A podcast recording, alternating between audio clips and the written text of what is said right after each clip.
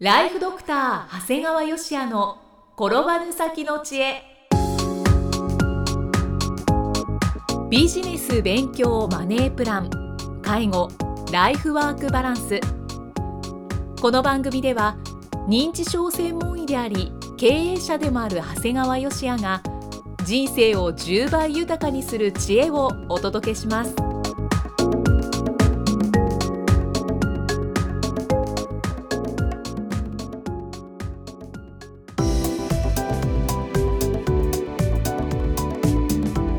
こんにちは、生きみえですライフドクター長谷川芳也の転ばぬ先の知恵今回は第82回目です長谷川先生今回もよろしくお願いします、よろしくお願いします。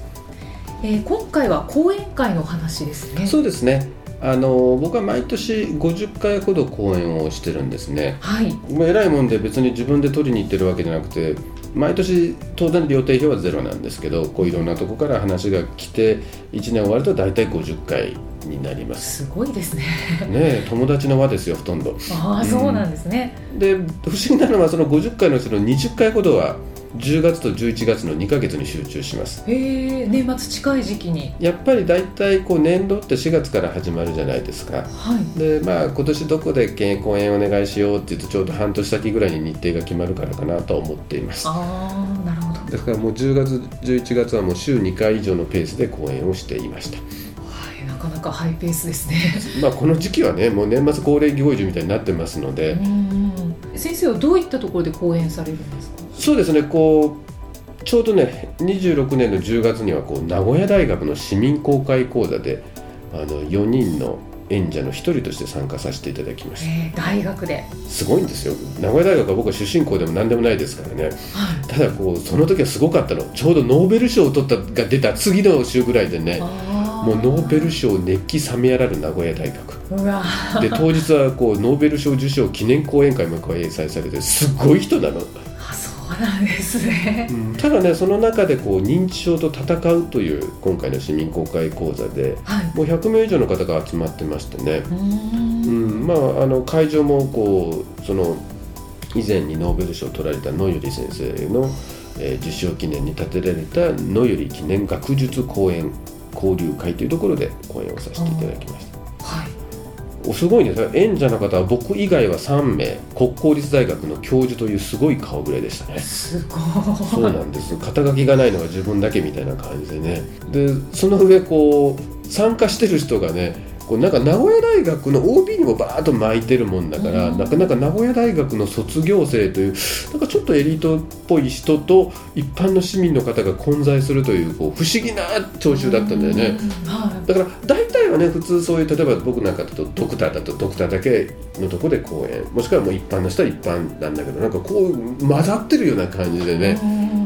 でなんかね僕は3番手で喋るんだけどその前2人の講演の質問もね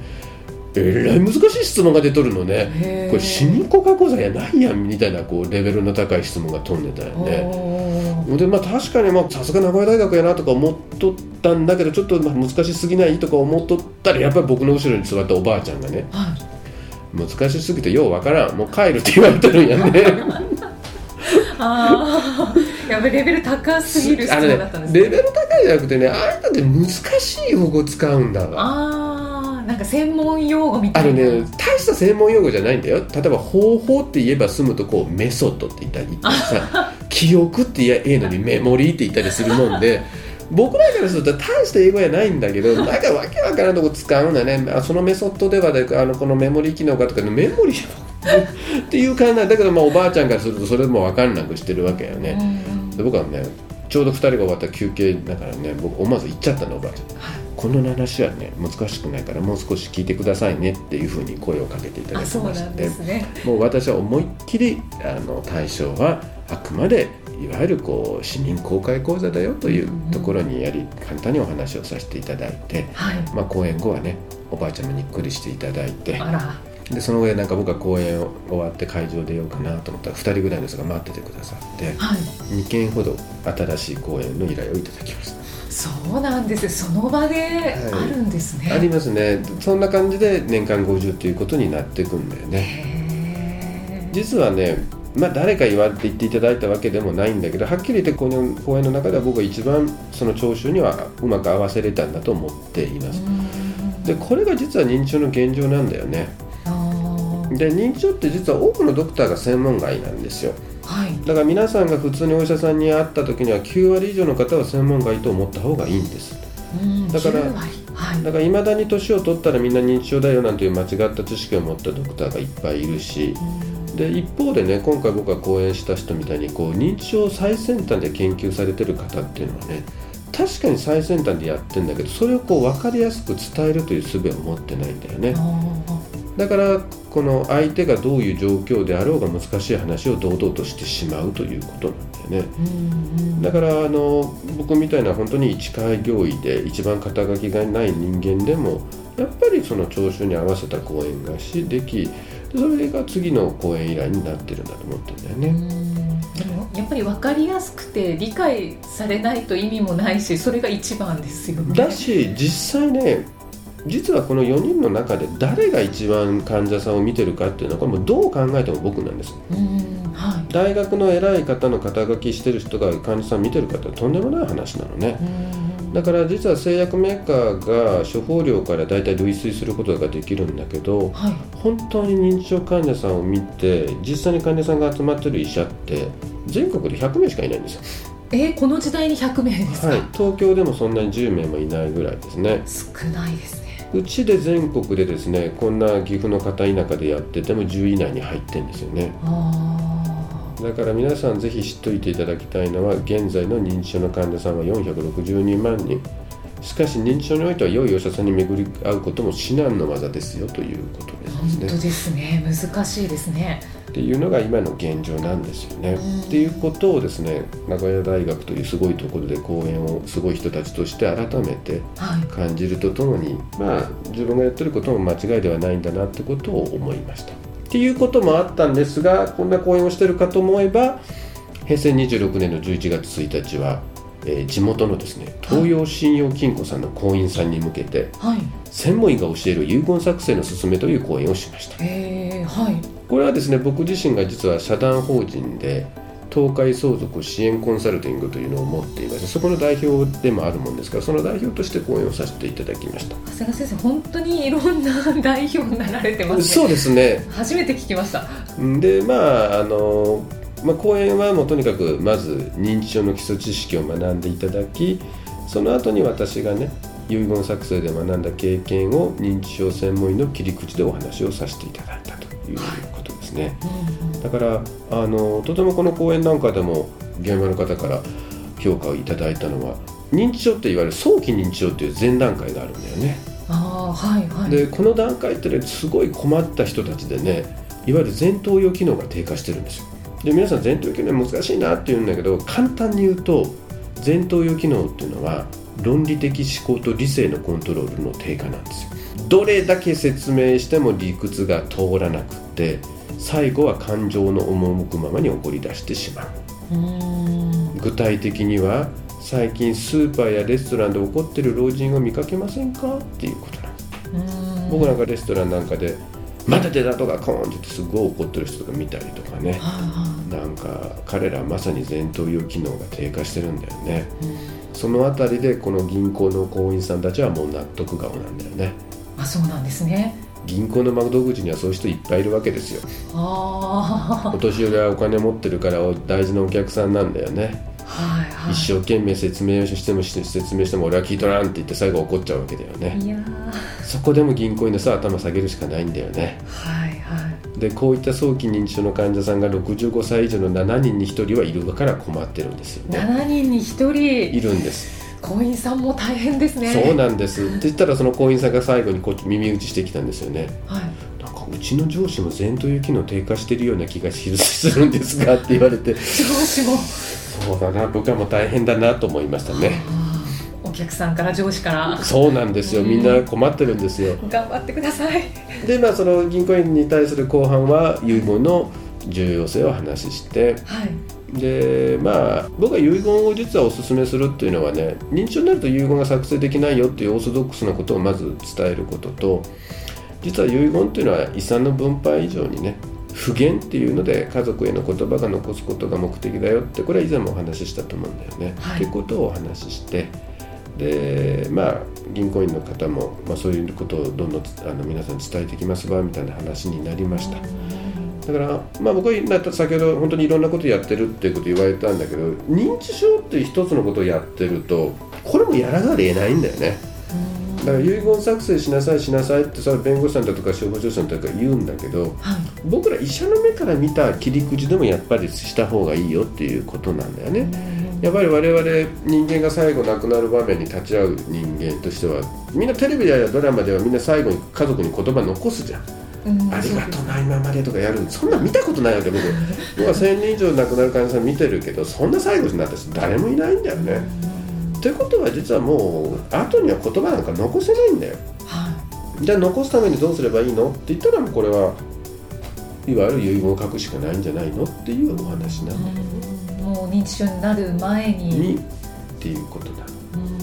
うんだから僕はそれを皆さんに十分伝えていくっていうのは僕の一つの義務ではないかなとは思ってはいます。そうですね。私だったりポッドキャスト聞いてくださってる方は本当にこう長谷川先生が認知症のお話をここでしてくださるので知識はどんどんついてきてるんですけどやっぱりポッドキャストを知らない方とかはまあ講演でこうどんどん伝えて行くしいかない。わけく必要がありますね。でこんな信用金庫での講演を終えた同じ日にはい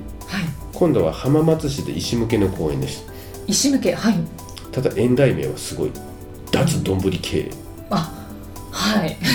これ実は私の得意とする演題の一つなんだけど。黄色の本と同じタイトそうなんルですねですね。まあいろいろねよくドクターからは認知症の講演と少し経営の話をしてもらえませんかって依頼いただくんだけどはい。そんなもんできるわけねえじゃんっていつも断ってたわけ。当たり前だよねそんな中途半端なね。うーん。でそうやっていつも言ってたら今回の依頼ははい。100%経営の話をしてくださいって言われて。へーなかなか素直でいいじゃん。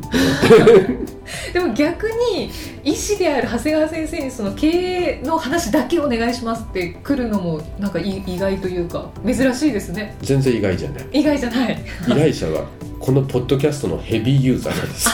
そうでございますか。は、はい。い、もうもうものすごい聞き込んでてすごいんですよ、そうなんですうね、ん、だからまあいろいろ講演したんだけどもはい。まあ内容はね今の開業は恵まれすぎてますよって。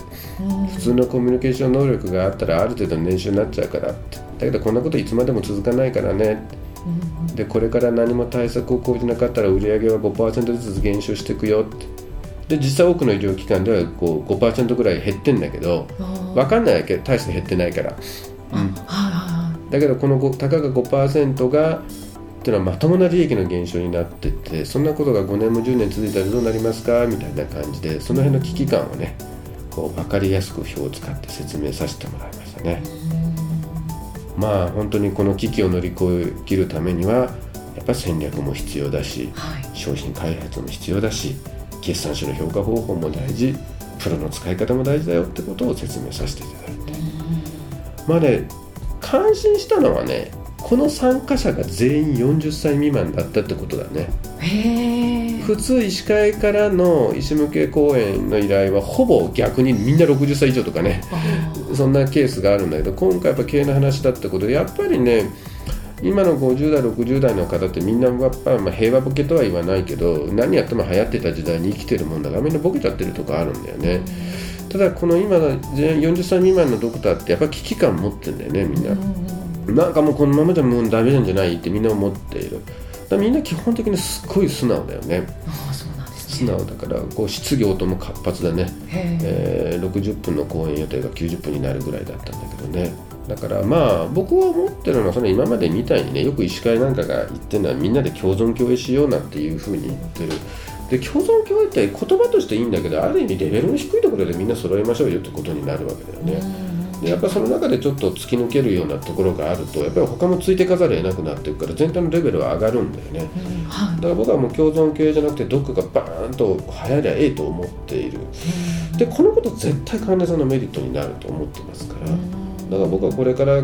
開業医の中も厳しい時代が来るからとてもいいことだとで本当に患者さんのことを考えて患者さんのためにのサービスを提供するところが生き残り。そのことは、ええー皆さんのためになる。うん。もうただ漠然と普通に開業して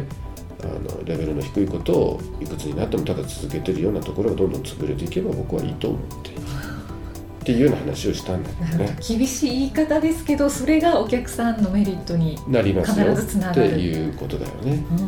うんで開業医の方たちの講演会うん。だったんですよね、そうそうその講演会は。うんで以前長谷川先生あの山を登る人、うん。山を作る人の話をうんしていただきましたけど、そのじゃあもう山を作っている方たちですけどその作る人は作る人でまたただ作るんじゃなくってじゃあどうやって作って大きくしていくかっていうのをこう考えさせられるというか考えることができる講演会だし実際開業のレベルなんてあんま深く考えて山作ってねえんだよね なんか勤務医でいると仕事が大変だから開業みたいなやっぱり今でもいるもんだから。ああそうちょっと自分の自由を求めてそう。そうそんな甘っちょろいことでやっちゃダメだよっていうようなことですね。うーん今回は3つの講演でそうですね。話された内容をご紹介いただきました。長谷川先生ありがとうございました。ありがとうございました